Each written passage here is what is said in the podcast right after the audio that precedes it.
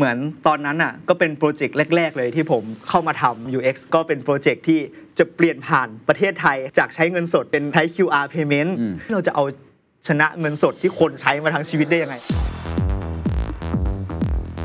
กลับมาเริ่มที่คำว่า user experience ผมคิดว่าบางทีบริษัทเทคเราใช้คำนี้ในมุมมองด้านเดียวแบครับบมากเกินไปอะ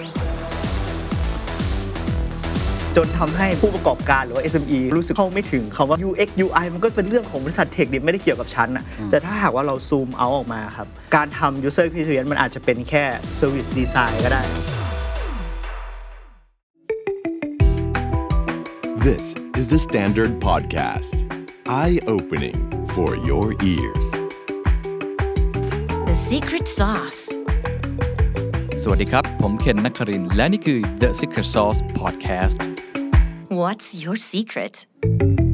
ผมเชื่อว่าหลายคนรู้จักคำว่า UX UI นะครับ User Experience แล้วก็ User Interface นะครับ วันนี้อยากจะชวนคุยกันอีกครั้ง เพราะผมเชื่อว่าตอนนี้ศาสตร์เนี้ยค่อนข้างใกล้ตัวแล้วก็สำคัญมากขึ้นเรื่อยๆ ไม่ว่าคุณจะทำงานด้านไหน จะเป็นด้านซอฟต์แวร์ Service หรือว่าด้านอื่น ๆ ที่เกี่ยวข้องเนี่ย เพราะว่าคำว่า User Experience หลายคนใช้คำนี้แทนคำว่า Marketing แล้วด้วยซ้ำ ประสบการณ์ของลูกค้าเราต้องเข้าใจเขา แล้วนำกลับมาออกแบบสินค้าหรือบริการให้ตอบโจทย์เขาวันนี้มาทำความเข้าใจเรื่องนี้กันอีกครั้งนะครับกับคุณซีนะครับสวัสดีครับ สวัสดีครับพี่คุณเคนซีแนะนำตัวเองนิดหนึ่งว่าตอนนี้ทำอยู่ที่ไหนอะไรยังไงครับได้ครับก็ชื่อ C นะครับตอนนี้เป็นดีไซเนอร์อยู่ที่ Beacon Interface ครับจริง ๆ แบบหลายคนอาจจะไม่ค่อยคุ้นชื่อเท่าไหร่ว่าครับบริษัท Beacon Interface คือบริษัทอะไรนะครับ จริงๆ มีหลายคนเรียกผิดพี่ เป็น Bacon Interface อะไรเงี้ยวันนี้ยังไงขอมาแก้ข่าวนะครับบีคอนครับว่าชื่อ Beacon คือ Interface ถ้าคนนะคครับนติดตามเรื่องของวงการการเงินนะก็จะพอรู้บีคอนแต่ว่าอืมบีคอนสำหรับพี่คือ CVC ของ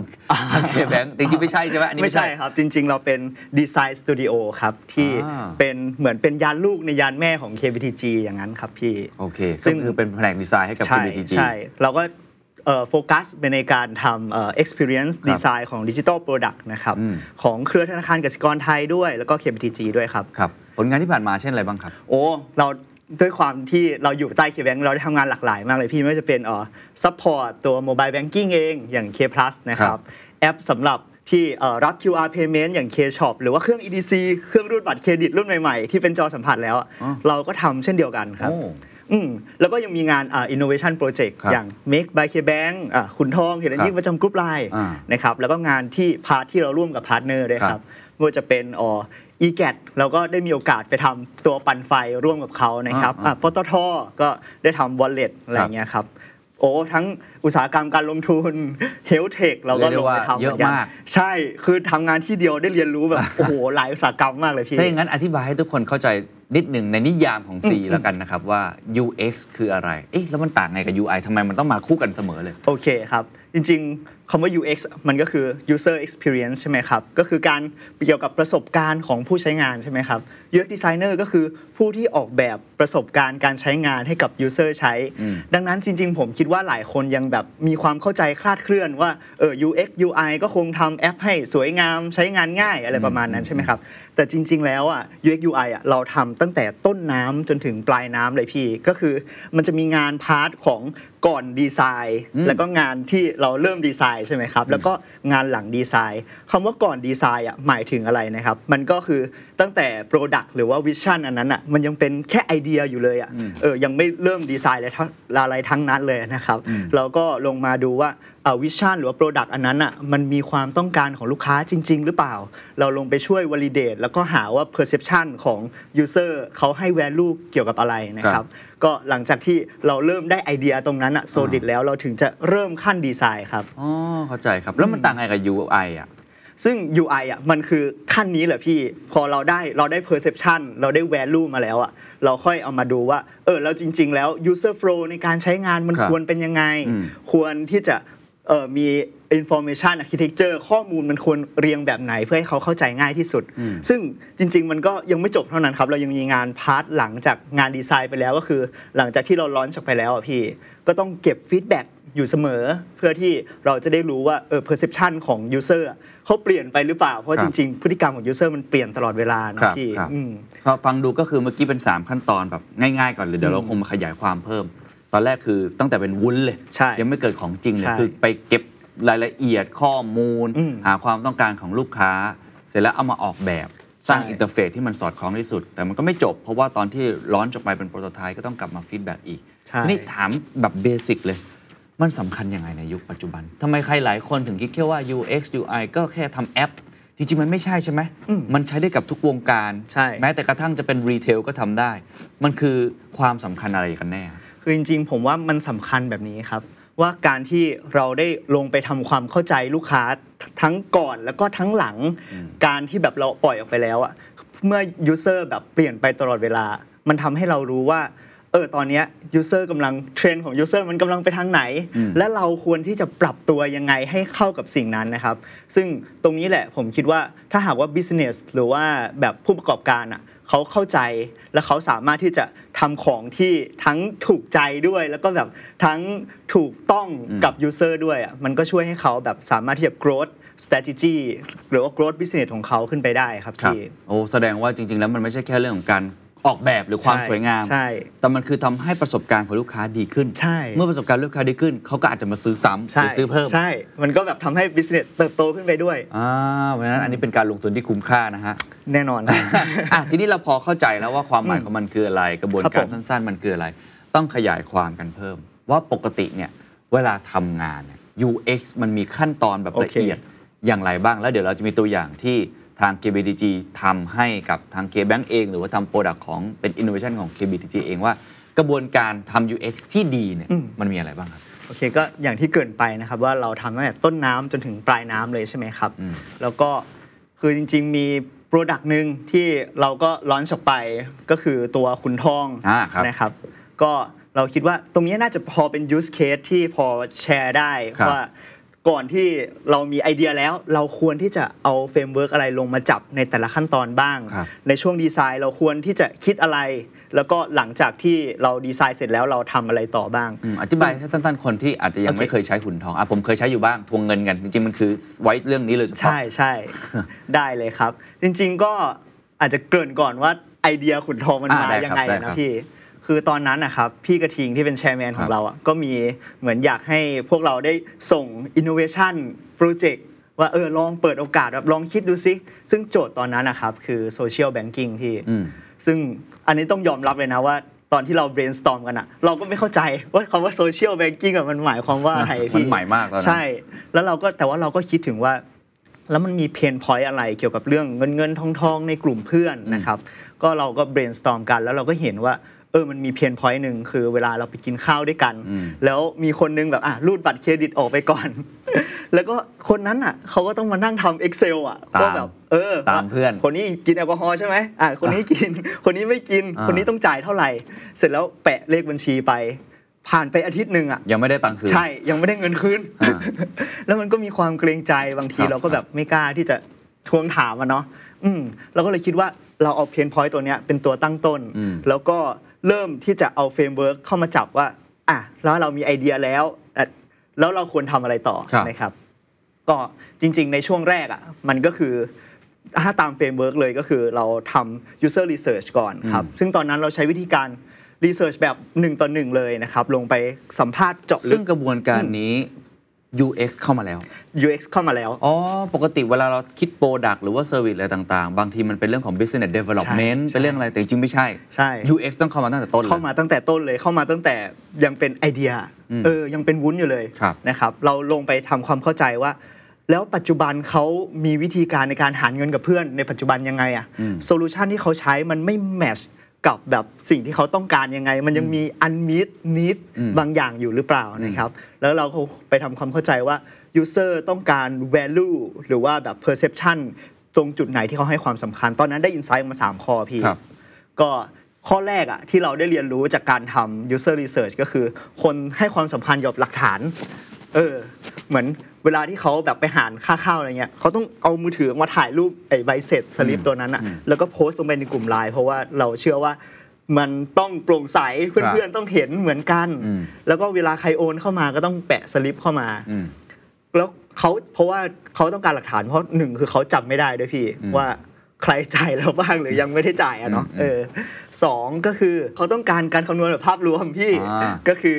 เหมือนแบบบางคนที่ใช้ Excel อะเพราะว่าเขาบอกว่าเครื่องคิดเลขอะมันไม่ตอบโจทย์การคำนวณของเขา ครับเพราะว่าเหมือนเขาต้อง match ว่าโอเค item นี้มี 3 คนนี้กิน item นี้มี 5 คนนี้กิน เครื่องคิดเลขมันคำนวณยากแล้วมันอาจจะเกิดความผิดพลาดได้ครับ ครับ ข้อที่ 3 ก็คือเขาอยากได้เครื่องมือที่ช่วยพูดแทนเขา ช่วยทวงให้หน่อย ใช่ถูก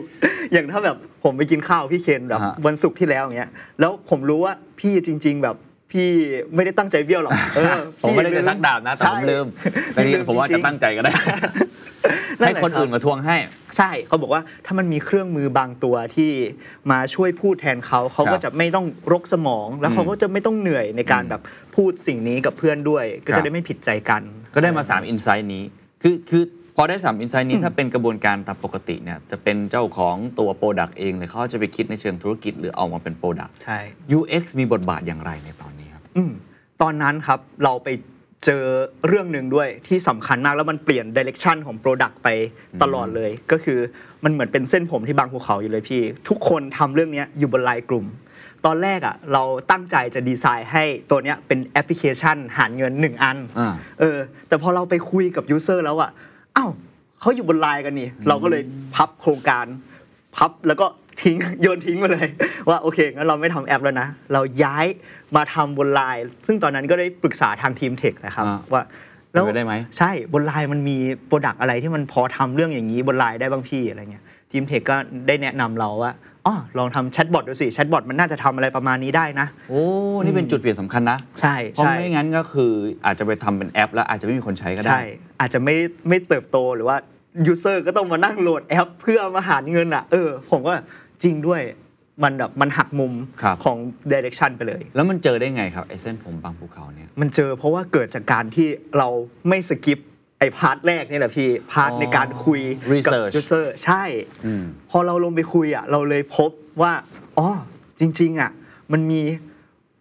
สภาพแวดล้อมของ user ที่เขาใช้กันอยู่แล้วบนนั้น ครับอืมเพราะว่าสำคัญมากเนาะเรื่องของ ใช่ user research ในการหาข้อมูลเอามาใช้กับพวกเรา ทีนี้ ถามไอ้ต้อง u- user research เพิ่มเติมนิดนึงว่าถ้าเกิดไม่ใช่ product ใหม่แล้วครับ สมมติว่าผมมีเว็บไซต์อยู่แล้วอาจจะเว็บไซต์ The Standard เฮ้ย อยากอยาก redesign ใหม่ อยากทำใหม่อ่าคุณผู้ชมหลายท่านอาจจะมีแอปพลิเคชันอยู่แล้ว อยากจะทำใหม่อีกครั้งหนึ่งหรือว่าอาจจะมีของเดิมอยู่แล้วที่อยากจะแบบ revise มัน redesign มันเนี่ยมันต้อง research แบบไหนยังไง โอเคครับ จริง ๆ การรีเสิร์ชอะก็มีหลายแกนหลายแนวมาก ๆ นะครับ ซึ่ง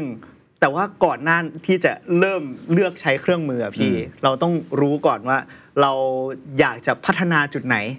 เออ นั้นลองตั้ง assumption ขึ้นมาก่อนครับ อย่างเช่น เราบอกว่าเราอยากเพิ่ม retention ของเว็บ the standard อย่างเงี้ยแล้วค่อยเลือกเครื่องมือเข้าครับมาใช้ ซึ่งเครื่องมือก็มีหลายแบบเลย ไม่ว่าจะเป็นเอ่อการขอลงไปสัมภาษณ์แบบหนึ่งต่อหนึ่งกับ user หรือว่าอืมขอลงไป observe ได้ไหม เหมือนมีโปรเจกต์หนึ่งที่เราก็ไปขอ observe ร้านค้า แล้วก็ไป เฝ้าดูว่าร้านค้าต้องทำอะไรบ้างอะไรอย่างเงี้ยอ่าเออหรือว่าอาจจะมาในรูปแบบของกระทู้พันทิปก็ยังได้เลยอะการรับ feedback อะเออถ้าแบบลูกค้าเขาพูดถึงเราในมุมนี้เขาเคยมาบ่นเรื่องนี้กับเราในพันทิปอย่างเงี้ยเราก็แบบเออสามารถที่จะเอา feedback เหล่านี้กลับมาทำงาน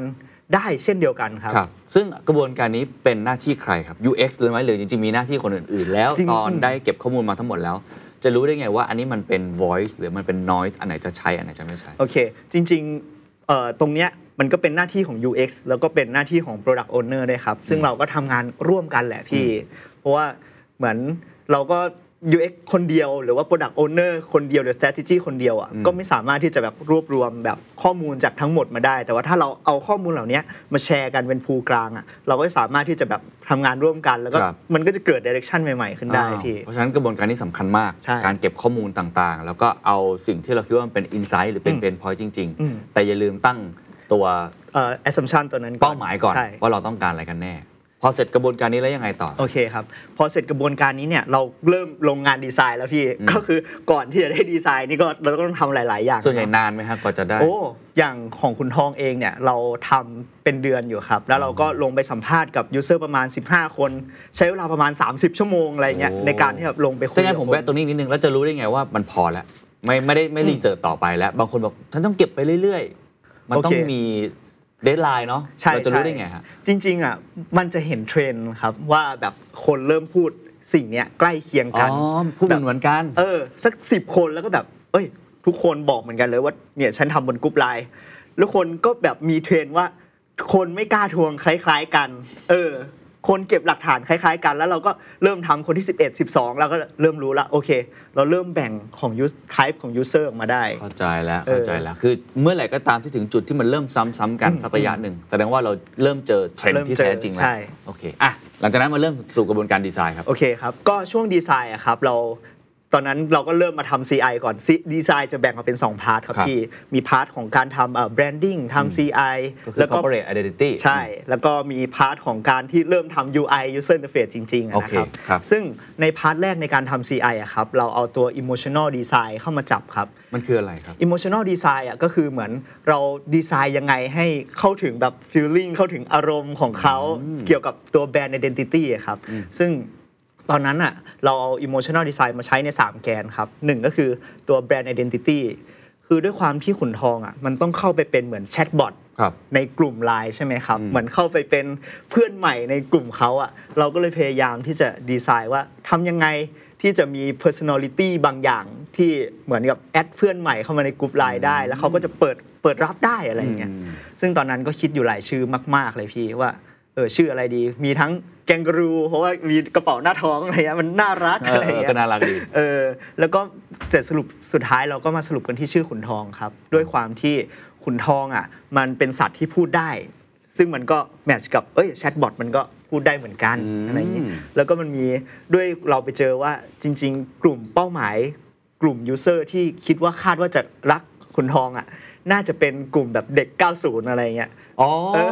เจ้าขุนทอง ใช่เขาแบบคุ้นเคยกับชื่อนี้อยู่แล้วอ่าก็น่าจะเข้าถึงได้ง่ายอ๋อเข้าใจแล้วดูจากวัยด้วย ใช่ดูจากวัยด้วยครับแต่ว่าไม่ได้เจาะเด็กน้องๆเจนซีเลยนะถ้าจะงงนะใช่เพราะตอนเราไปสัมภาษณ์อะเราก็พบว่าน้องๆมหาลัยอะบางทีอาจจะไม่ได้ไปกินไปเที่ยวบ่อยเท่ากับคนกลุ่มที่ทำงานแล้ว เพราะว่าโอเคเราไปถามว่าเออไปเที่ยวบ่อยไหมไม่ค่อยไปพี่ไม่ค่อยมีตังค์อะไรอย่างเงี้ยโอเคเออแต่ว่ากลุ่มคนทำงานอะเขาไปแบบ hang out เยอะมากๆ แล้วเกิดการหารเงินเยอะมากๆแล้วเนี่ยโอเคงั้นเราโฟกัสกลุ่มนี้ก่อนสำหรับกลุ่มอื่นๆเนี่ยเดี๋ยวเราอาจจะขยายได้ครับครับอันนี้คือแกนเรื่องของแบรนด์ identity ใช่ครับแล้วหลังจากนั้นเราก็มาทำ brand character ครับอืมด้วยความที่เราแบบพยายามที่จะให้ขุนทองอะมีความลูกกระจ๊อกหน่อยๆพี่เหมือนแบบเป็นน้องในกลุ่มอ๋อเออแบบอารมณ์แบบ ก็มาดีครับ พี่เดี๋ยวผมช่วยเก็บเงินให้อ่าๆๆแบบ active อยู่ในกลุ่มอะไรเงี้ยก็เลยเราก็เลยพยายามที่จะเซตตัวมาสคอตครับ ว่าเออมันควรมีมาสคอตแบบไหนบ้าง แล้วเราก็เอามาสคอตเหล่านี้เข้าไปใช้ประกอบใน UI ครับ แบบอย่างเช่นแบบมีหน้า error ก็แบบเออแบบร้องไห้อะไรอย่างเงี้ยหรือว่าถ้าแบบเก็บเงินสำเร็จก็แบบจุดพลุกระดาษโป้งเราก็เหมือนเอามาเป็นตัวช่วยในการที่จะช่วยสื่อสารช่วยคอมมูนิเคชันกับเขาครับ ครับครับ ครับแล้วพอซึ่ง ได้มาแล้วอันที่ 3 คืออะไรครับมันโอเคมีสามแกนอันที่ 3 ก็คือแบรนด์ voice ครับ brand voice ใช่ คือเรื่องของการใช้ภาษาครับ โอ้ด้วยความที่มันก็สืบเนื่องมาจากเราอยากให้ขุนทองเป็นน้องในกลุ่มอะเนาะ อ่า เราก็เลยให้ขุนทองแทนตัวเองว่า เออ น้องน้องมาช่วยแล้วนะอยาก แล้วอันนี้ใครเป็นคนคิดคำครับอ่าจริง ๆ เราร่วมทำงานกับ UX เอ่อ writer ครับ ในอ๋อ ทีม UX writer ก็มีเหมือนกัน ใช่ แล้วก็แบบช่วยกัน frame ว่า เออ approach ของขุนทองข้างในกลุ่ม ถ้าตาม personality นี้เนี่ยควรที่จะใช้คำพูดประมาณไหน ครับ เพื่อสื่อสารกับเขาอะไรอย่างเงี้ยครับอ่าเข้าใจแล้ว นี่คือ 3 แกน นี่ผมผมย้อนกลับไปนิดนึงตรงคำว่า emotional design อืมผมว่าน่าสนใจ เพราะว่าเวลาเราพูดถึงการดีไซน์เนี่ยหลายครั้งก็จะพูดจากตัวตัว graphic designer เองหรือว่า art director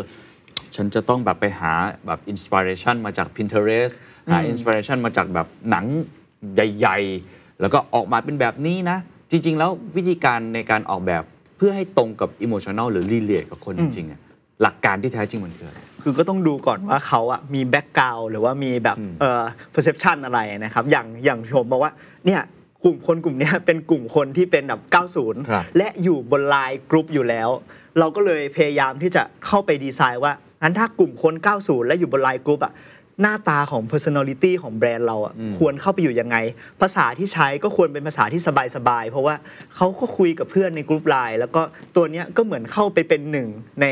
เพื่อนของเขาครับเพราะฉะนั้นเนี่ยควรใช้ภาษาที่สบายๆ ถ้าหากว่าเข้าไปแล้วก็รบกวนเอ่อท่านผูกบัญชีด้วยนะครับอะไรเงี้ยอ่ามัมันก็จะแบบมันก็จะฉีก คือมันต้องเอา user เป็นหลัก ใช่ใช่อ่าแล้วก็ดูสภาพแวดล้อมของ user แล้วพวก reference อะไรต่าง ๆ ครับ ในแง่ในแง่ของ visual เนี่ยเราต้องเอามาจากไหนหรือว่าจริง ๆ เอาจากฝั่งของ user มาก่อนเลยเอาจริงๆก็เอาฝั่งของ user มาก่อนเหมือนกันครับ แล้วค่อยมาแมปว่าเออมันควรไปในทางไหนอืมอ่าเข้าใจเพราะฉะนั้นนี่คือ user คือหัวใจมากๆเลยใช่ในการออกแบบตรงนี้จริงครับอะพอเริ่มดีไซน์มาเป็น 3 แกนเมื่อกี้แล้วแล้วยังไงต่อฮะแล้วเราก็เริ่มทำ ตอนเนี้ยก็เป็นดีไซน์ UI แล้วครับอืมว่า user interface ในการใช้งาน user flow ในการใช้ควรทำยังไงนะครับ ซึ่งเราก็เลยเริ่มทำ prototype เวอร์ชันแรกครับ ซึ่ง prototype เวอร์ชันแรกเราทำง่ายมากเลยพี่ เราแบบทำแล้วเราปริ้นใส่กระดาษอะครับแล้วก็เอาไป test กับคนด้วยกระดาษอันนั้นแหละ ว่าว่าสมมติมาอย่างนี้อะจะไปแล้วก็ยังไงต่อ flow ต่อไปต้องกดตรงไหนครับพี่อะ พอกดปั๊บสลับกระดาษแล้วเราเอาปากกาให้เขาแท่งหนึ่งแล้วก็อืมให้เขาแก้คำพูดที่ใช้ใน UI ได้เลย เพราะว่าบางทีแบบคำพูดบางคำอาจจะไม่เหมาะกับเขาอะเราแบบพี่แก้ได้เลยนะ พี่ขีดทิ้งได้เลยคำไหนไม่เหมาะกับพี่อืมเราก็ให้เขาแก้อย่างนั้นเลยครับ แล้วก็ค่อยๆ พัฒนาแบบ iteration แบบจากมี user หนึ่งคนกลายเป็น 10 คนจาก 10 คนก็กลายเป็นร้อยคนอืมซึ่งช่วงแรกๆอะครับ ที่เราเริ่มทำตัวขุนทองขึ้นมาจริง ๆ เราก็ให้คนภายใน ได้ลองเป็นคนเป็นผู้ใช้ดูก่อน ครับ ซึ่งตอนนั้นก็ได้ feedbackเยอะมากๆพี่เหมือนเป็นพี่ทีมนี้เออฝากบอกมาอะไรอย่างเงี้ยก็จะแบบพิมพ์ไลน์มาหาผมว่าเนี่ยซีพี่ทีมเนี้ยเขาฝากบอกมาว่า ตรงเนี้ยแบบเขาไม่เข้าใจเลยมันใช้ยากมากเลย นี่มันผูกบัญชียังไงเหรออะไรเงี้ยเราก็แบบเอา feedback ตรงนั้นอะกลับมาพัฒนาแล้วก็อิ t เ r ชันเพราะซึ่งการอิ t เ r ชันมันก็ lead สู่ quality อะครับครับมันก็จะค่อยๆแบบพัฒนาให้มีคุณภาพมากขึ้น อ่า มันก็เลยพร้อมที่จะสเกล ไปเป็นหมื่นคนไปเป็นล้านคนอ๋อแล้วแล้วกระบวนการนี้ใช้เวลานานเท่าไหร่จะรู้ได้ยังไงว่านี่มันเจอจุดที่เราพร้อมที่จะสเกลอะโอ้ตอนนั้นเรา test อยู่ในบริษัทประมาณ 3-4 เดือนเลยนะครับ เพื่อรับโอ้ feedback เพราะว่าเรารู้สึกว่าถ้าหากคือตอนด้วยความที่เราอะพยายามที่จะเร่งให้มันเกิดขึ้นเร็ว แล้วเราก็พยายามเรียนรู้ให้เร็ว แล้วก็รีบแก้อืมเพราะว่าเคยมีโปรเจกต์หนึ่งที่เราแบบ มาทำแบบเนี้ยทีหลังอะอืมแล้วเรามารู้ว่าโอ้โห การที่ปล่อยออกไปแล้วอะแล้วจะแก้อะไรสักอย่างหนึ่งอะมันยากมากอืมอืมเออ มันต้องขอแบบเปลี่ยนตั้งแต่ขั้นตอนเดฟอะไรเงี้ย ซึ่งการที่เราทำตั้งแต่มันยังอยู่ข้างในอะแล้วเราแก้ได้แบบเป็นประจำเป็นประจำอะมันทำให้โปรดักต์มันโกรธไปได้ด้วยแบบคุณ i t y ที่ที่เราแบบรู้ว่ามันปรับไปในทางที่ดีขึ้นทุกวัน ครับอืมเพราะฉะนั้นกระบวนการนี้สำคัญมากเนาะใช่ใช่การรับ feedback ในช่วงเริ่มต้นก่อนจริงหลังครับจากนั้นยังไงต่อฮะ launch สู่ท้องตลาดใช่แล้วก็ต้องรับ feedback อีกรอบหรือใช่ว่าปล่อยเลย ตอนนั้นเราก็รับ feedback อีกรอบครับ ก็จากพันคนหมื่นคนใช่ไหมก็เริ่มเป็นแสนคนเป็นล้านคน ตอนนั้นเราก็ทำ focus group เหมือนกันครับ เพื่อรับ feedback จาก user จริง ๆ ข้างนอกอะว่าเออเขาใช้งานแล้วเขารู้สึกยังไงบ้างอืมเขามีปัญหาติดขัดตรงไหนหรือเปล่าในการใช้งานนะครับอืมซึ่ง พอเริ่มมี user เป็นล้านคนแล้วก็เริ่มมี feedback ที่โอเค ตอนนั้นเราเลยอยากส่งขุนทองไปประกวดระดับโลกพี่อ๋ออืมมันก็เลยเกิดในจุดที่ว่า งั้นเราลองส่งขุนทองไป Red Dot Design Award ไหมครับ ซึ่งก็ปีที่แล้วก็เลยได้ได้รับการ recognize จาก Red Dot Design Award แหละ ให้โอ้เป็น Red Dot Winner ปี 2022 ในหมวดโอ้ของ Mobile Interface ครับ ครับครับเพราะเล่ามาทั้งหมดทั้งกระบวนการจุดเริ่มต้นมาถึงสุดท้ายจนได้รางวัลเนี่ย คิดว่าอะไรทำให้ UX UI มันออกมาดี อะไรคือ key success factor ของการทำ UX UI ที่ออกมาเป็นตัวอย่างอย่างคุณทองนี่นะอืมผมคิดว่ามันเกิดจากการที่เราแบบลงไปเรียนรู้เร็วอะอืมแล้วเราก็รีบแก้สิ่งที่มันน่าจะเป็นอุปสรรคในอนาคตครับไว้ก่อนแล้วอะครับอืมพอเราเรียนรู้เร็วเราแก้เร็วอะพอ แล้วเราจะไม่เหนื่อยทีหลังอืมถ้าเราแบบดองปัญหาบางอย่างแบบเออไว้ค่อยแก้เดี๋ยวออกก่อนค่อยแก้แบบ push เอาไทม์ไลน์เป็นที่ตั้งอะครับมันจะเกิดหนี้ทางดีไซน์ในเกิตดอนหลังหนี้ทางดีไซน์ใช่แล้วเราต้องมานั่งแก้เนี่ยมันจะแก้ยากขึ้นอีกแบบครับห้าเท่าสิบเท่า แล้วมันจะเหนื่อยทั้งโอ้คน dev ก็ต้องเหนื่อย คนที่เป็นทีมงานก็ต้องแบบแบบเหมือนแบบโอ้โหมันถูกแรงกดดันกดทับไว้อยู่อะไรเงี้ยถ้าเราเรียนรู้เร็วแล้วเราแก้เร็วอะผมว่า ตรงนี้แหละเป็นจุดที่ดีไซเนอร์เข้าไปช่วย ครับทำให้ทุกคนแบบทำงานได้ง่ายขึ้น คือหัวใจสำคัญก็คือเรียนรู้ให้เร็ว ใช่ล้มให้เร็ว ใช่แล้วก็ลุกให้เร็ว อืม เพราะฉะนั้นไอ้ทุกครั้งที่เกิดความผิดพลาด หรือว่าจุดที่มันยังไม่ได้เนี่ย มันมีเจ็บไหมคือรู้สึกว่าแบบเฮ้ยยังไม่ได้สักทีหรือว่าเราเฉยๆแล้วเราคิดว่านี่คือกระบวนการปกติของการทำอืมงานจริงๆ ผมคิดว่ามันเป็นกระบวนการในการทำงานแหละ อืมเราแบบตอนแรกฟี feedback มาเราก็จะรู้สึกแบบ เฮ้ยทำไมพูดแรงจังวะอะไรเออ แต่ว่าสุดท้ายแล้วอะเราก็จะแบบค่อยๆ พัฒนาแล้วมันจะค่อยๆ เห็นทางครับครับอ่าว่ามันควรที่จะไปทางไหน ถ้าแบบนี้ดีไหมมันก็เกิดการพูดคุยกันในทีมครับทั้งแบบ Product Owner ด้วยทั้งทีม dev ด้วยหลาย ๆ ครั้งที่แบบทีม dev ช่วยชีวิตผมไว้เยอะมาก ๆ ถ้าผมอืมคิด flow ไม่ออกอะไรเงี้ยอืมผมก็จะแบบทักไปหาพี่ dev พี่ dev ครับเออ flow นี้ผมคิดไม่ออกเลยพี่มีแบบเสนอไหมครับอืมอืมเราด้วยการที่เราทำงานร่วมกัน แล้วเราเอาปัญหาของ user ไปให้ทุกคนได้เห็นอะว่า เออ ถ้า user มีปัญหาอย่างนี้ ถ้าเป็นพี่พี่จะแก้ปัญหายังไง ถ้าเป็นพี่ Product Owner พี่จะแก้ปัญหายังไงอืมเราแบบรวบรวมแล้วเราก็เอามาทำเหมือนเอา solution นั้นอะมาปั้นออกมาเป็นหน้าจอให้ทุกคนในทีมได้เห็นภาพเดียวกันอืมอืมกลายเป็นว่าหัวใจสำคัญคือต้องล้มให้เร็วลุกให้เร็วและต้องทำงานกันเป็นทีมใช่ คือต้องช่วยกันคิดตรงนั้นใช่ไม่ใช่แบบ เก็บเอาไว้ใช่อย่างเดียว อะไรคือถ้าไม่นับแค่โปรเจกต์ขุนทองอืมอะนะครับ อะไรคืออุปสรรคสำคัญที่สุดในการทำ UX UI หรือว่าการออกแบบเนี่ย product หรือว่าเจอ service หรือซอฟต์แวร์ก็ตามที ที่ทำให้มันมันไม่สำเร็จอะหรือไปไม่ถึงฝั่งฝันเนี่ยเราทำมาหลายโปรเจกต์น่าจะเห็นความล้มเหลวอยู่บ้าง เห็นความล้มเหลวอยู่หลายโปรเจกต์ครับ จริงๆ ผมว่าส่วนหนึ่งอะก็คือการที่ดีไซเนอร์อะ ต้องอะไรความต้องการของ stakeholder ทุกคนให้ได้โอ้เพราะว่าอย่าง Product Owner เขาก็จะมี goal บางอย่างใช่ไหมครับพี่ ว่าแบบเออ Product มันต้อง grow ไปถึงล้านคนอืม2ล้านคนเขาก็จะอาจจะโฟกัสในเรื่องนี้มากๆ ทีม dev เขาก็โฟกัสว่างานเขาจะต้องเสร็จอืมทุกอย่างมันต้องเร็วเอ้ยอันนี้ตัดไปเถอะไปตัด scope ตัดทิ้งให้หมด ต้องเสร็จทันโปรเจกต์ a ม a เจอร์เขาก็ต้องโฟกัสในเรื่องของไทม์ไลน์อืมดังนั้นการที่ เราจะมา align goal ของแต่ละคนอะแล้วก็มาทำให้ทุกคนนั้นแบบค่อยๆ เห็นภาพเดียวกันว่าโอเค เดี๋ยวเราจะไปอย่างนี้นะ user มีความต้องการอะไร เราให้ทุกคนเห็นภาพเดียวกัน แล้วก็ไปพร้อมกันได้ ผมว่าตรงนั้นอะเป็น key สำคัญที่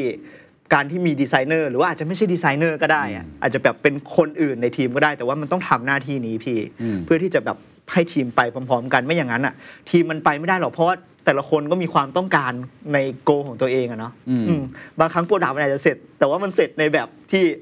แค่เสร็จอะเข้าใจเออครับเพราะฉะนั้นการที่ทุกคนเห็นภาพตรงกันอะไรกัน หรือว่าอาจจะต้องยอมนิดยอมหน่อยในแต่ละส่วน มันถึงจะทำให้เดินต่อไปได้ใช่ไม่งั้นก็แต่ละคนก็จะมีความต้องการของตัวเองใช่ต้องเห็นภาพตรงกันมากๆนะฮะจริงครับอะเราไปเรื่องของซอฟต์แวร์ที่เป็นขุนทองตัวอย่างละทีนี้ผมอยากไปอื่นอืมๆ ที่อาจจะไม่ต้องลง detail มากก็ได้ ได้ เพราะว่าทราบมาว่าไม่ได้ทำแค่ตัวซอฟต์แวร์อย่างเดียว เห็นต้องไปดูแม่ค้าตามตลาดอะไรใช่ ต่างๆด้วย เวลาคนฟังเนี่ยที่ฟังมากันทั้งหมดที่เขาไม่ได้ทำบริษัทซอฟต์แวร์เนี่ยเขาจะเอาศาสตร์เนี่ย UX UI ไปใช้อืมอืม กับองค์กรของเขา product ของเขา บางคนอาจจะทำร้านนวดก็ได้ทำร้านอาหารก็ได้ เออเออมันก็น่าจะจริงๆ นำมาใช้ได้ มันจะ apply ยังไงครับ โอเคครับ จริง ๆ มันอาจจะต้องกลับมาเริ่มที่คำว่า user experience ก่อนครับ คือผมคิดว่า บางทีแบบบริษัทเทคอะเราใช้คำนี้แบบแบบในมุมมองด้านเดียวแบครับบมากเกินไปอะจนทำให้แบบผู้ประกอบการหรือว่า SME เขารู้สึกว่าเข้าไม่ถึงคำว่าแบบโอ้ UX UI มันก็เป็นเรื่องของบริษัทเทคดิไม่ได้เกี่ยวกับฉันอะแต่ถ้าหากว่าเราซูมเอาออกมาครับ การทำ user experience มันอาจจะเป็นแค่ service design ก็ได้ สมมุติว่า พี่เคนทำโรงแรมอย่างเงี้ยเออเออเออ มันคือการที่เราจะออกแบบประสบการณ์ของลูกค้าในโรงแรมระดับ 5 ดาวมันควรเป็นยังไงอืม4ดาวเขามีความต้องการหรือมี perception แบบไหน แล้วถ้า 6 ดาวล่ะ มันควรเป็นอะไรลูกค้าจริงต้องการอะไรจากเขาอะครับแล้วเราค่อยมาออกแบบประสบการณ์ที่มันตรงกับ perception ของลูกค้าอีกทีหนึ่งดังนั้นอะ ผมคิดว่าการที่บอกว่าเออ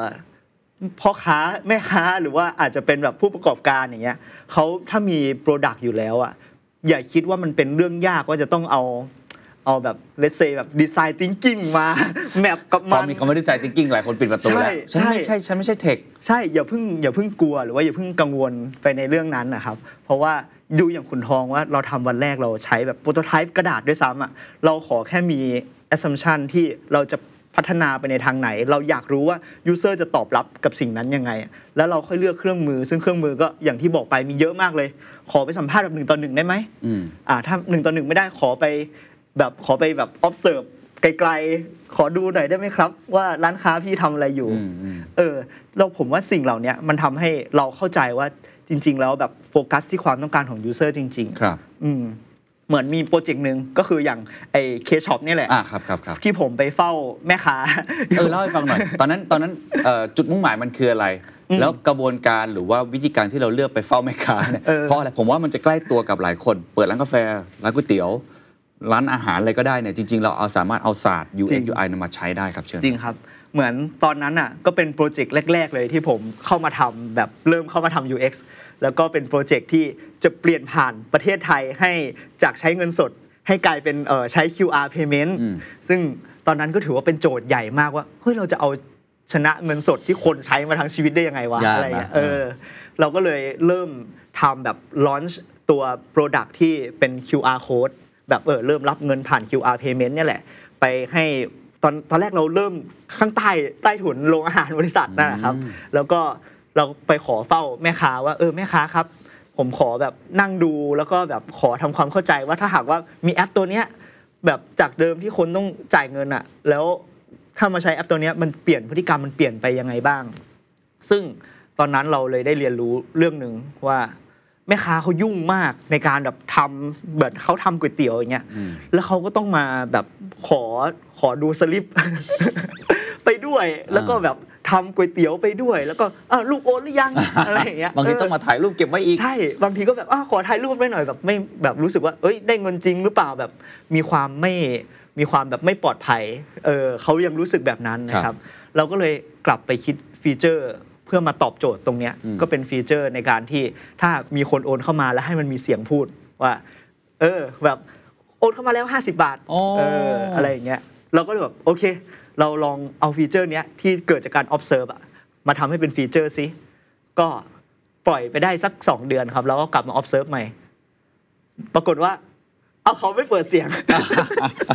เราก็เลยลงไปคุยกับแม่ค้าอีกว่าอืมเออจริง ๆ เราแบบปล่อยฟีเจอร์ใหม่ออกมาแล้วนะพี่พี่แบบไม่ลองเปิดใช้เหรออะไรเงี้ยเขาก็บอกว่าอ๋อพอดีว่าจริง ๆ แล้วอะเครื่องที่ลงแอปเนี่ยมันเป็นแอปของเจ้าของร้านอืมแล้วป้า ก็เป็นแบบเหมือนเป็นพนักงานอ่าเข้าใจครับ เออ เราก็เลยโอเคงั้นเราก็ได้อินไซต์ใหม่แล้วว่าเจ้าของร้านเขาไม่ได้อยู่ร้านตลอดเวลา อืม เขาต้องไปซื้อของเขาต้องไปอะไรเพื่อแบบเตรียมวัตถุดิบ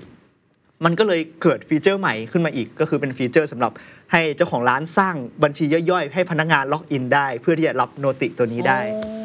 มันก็เลยเกิดการแบบพัฒนาแล้วก็ iteration จากครับแบบประสบการณ์การใช้งานอย่างเงี้ย การที่เราไปเฝ้าดูเขาครับอะอืม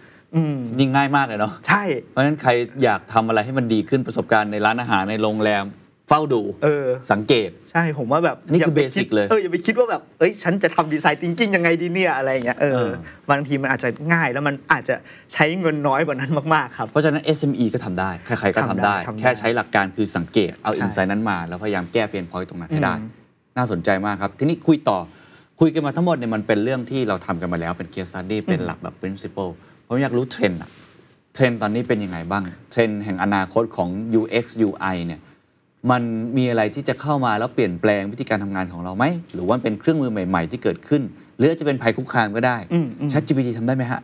อะจริง ๆ แบบน่าสนใจมากครับ แล้วผมว่าก็ไม่ได้ตอบง่ายด้วยสำหรับเรื่องเทรนด์อะเพราะว่าถ้าผมบอกว่าผมสามารถที่จะเอา AI หรือว่าเอา VR มาออกแบบประสบการณ์ใหม่ ๆ ให้กับลูกค้า มันก็ดูแบบเซ็กซี่มากเลยใช่ใช่ใช่ มันก็ดูแบบโอ้มันต้องเจ๋งแน่เลย ซึ่งผมไม่เถียงนะครับ เพราะว่าผมรู้สึกว่าจริง ๆ เราสามารถที่จะเอาเทคโนโลยีใหม่ๆ เหล่านี้มาเป็นตัวเปิดโอกาสในการสร้าง experience ใหม่ ๆ ให้กับลูกค้าได้จริง ครับ ๆ เขาอาจจะมีประสบการณ์ใหม่ในการที่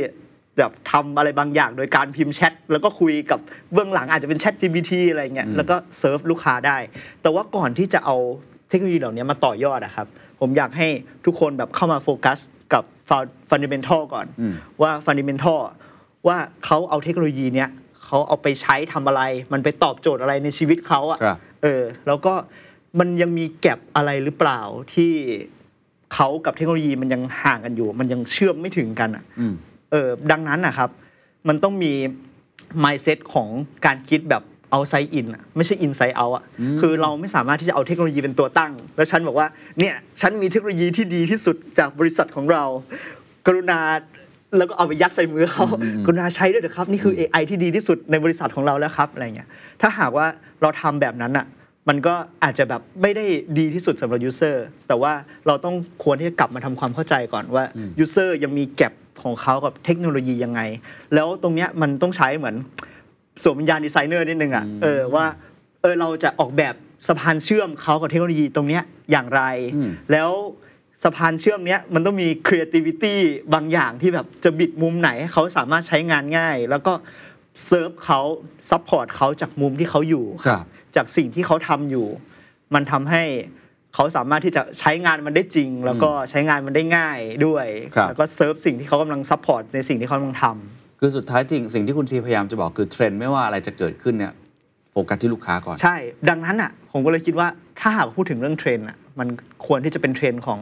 user มากกว่าเป็นเทรนด์ของพฤติกรรมผู้บริโภคอ่าเอออันนี้เหมือนการตลาดเหมือนกันเนาะเออ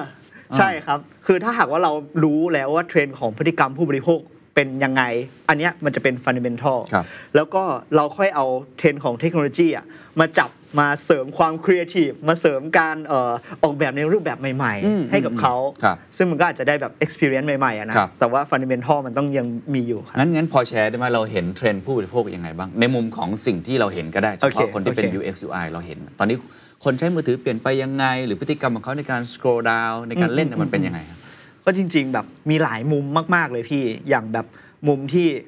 เอ่อ ปัจจุบันก็อย่างผมทำแบบธนาคารอะเนาะผมก็เห็นว่าเออคนก็ใช้ QR payment แบบเยอะขึ้นกว่าเมื่อก่อนแบบ เยอะมากครับๆเออถ้าหากว่าเราแบบ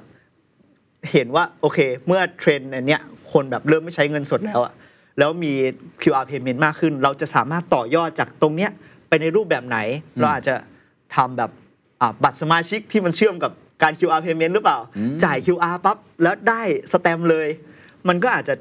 เสริมส่งเสริมในสิ่งที่เขากำลังทำอยู่อะครับอืมแล้วก็แบบต่อยอดไปในในเทคโนโลยีทางนั้นได้ครับจากจุดที่เขาเป็นอะไรครับเงี้ยครับพี่อ่านี่เป็นหนึ่งในเทรนด์นะครับอะสุดท้ายแล้วกันผมว่าวันนี้เราเข้าใจเบสิกแล้วก็เห็นเลยว่าทุกคนสามารถ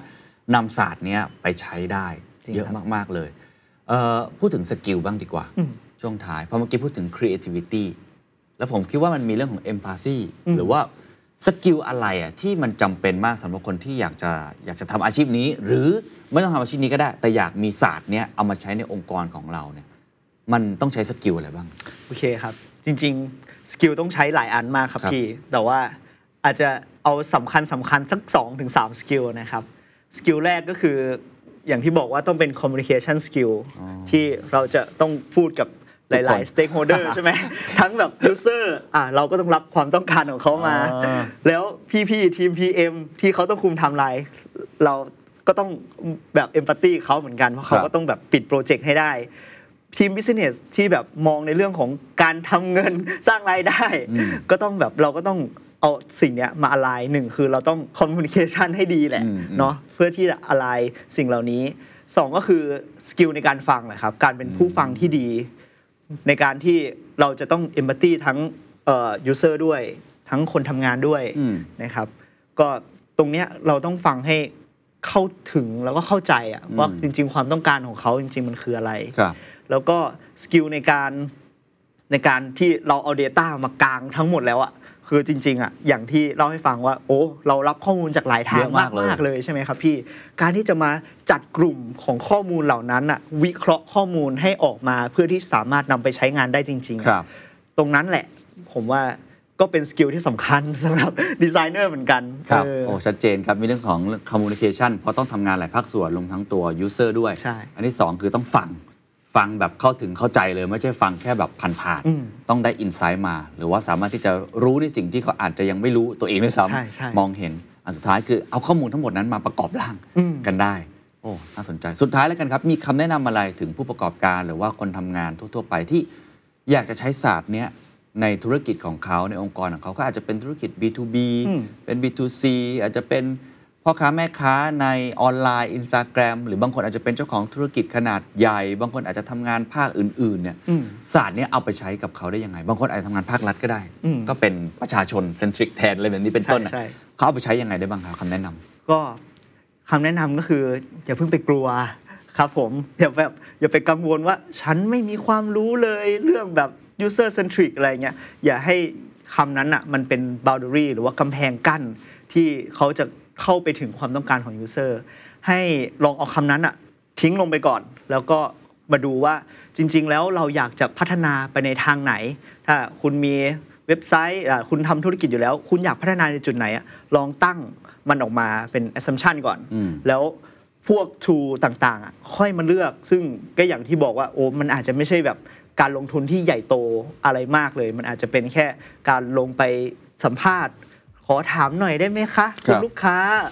ว่าเนี่ยกาแฟอร่อยหรือเปล่าอะไรเงี้ยอ่าเออการที่แบบเราได้รับ feedback ที่ราคาไม่แพงอย่างเงี้ย สุดท้ายเราถาม 10 คนเราถาม 20 คนทำไมมันจะไม่เห็นเทรนด์นะพี่เออมันจะเห็นเทรนด์บางอย่างที่เราพัฒนาไปได้อยู่แล้ว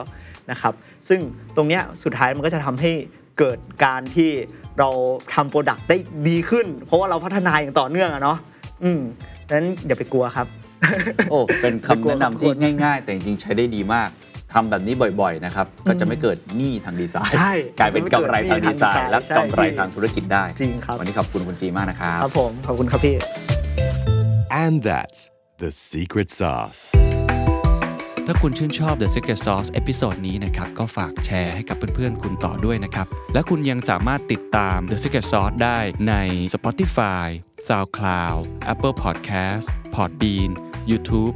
และ Podcast Player ที่คุณใช้อยู่นะครับ และอย่าลืมติดตาม Facebook Fanpage The Secret Sauce เข้ามาติชมเข้ามาพูดคุยกับผมได้เลยนะครับ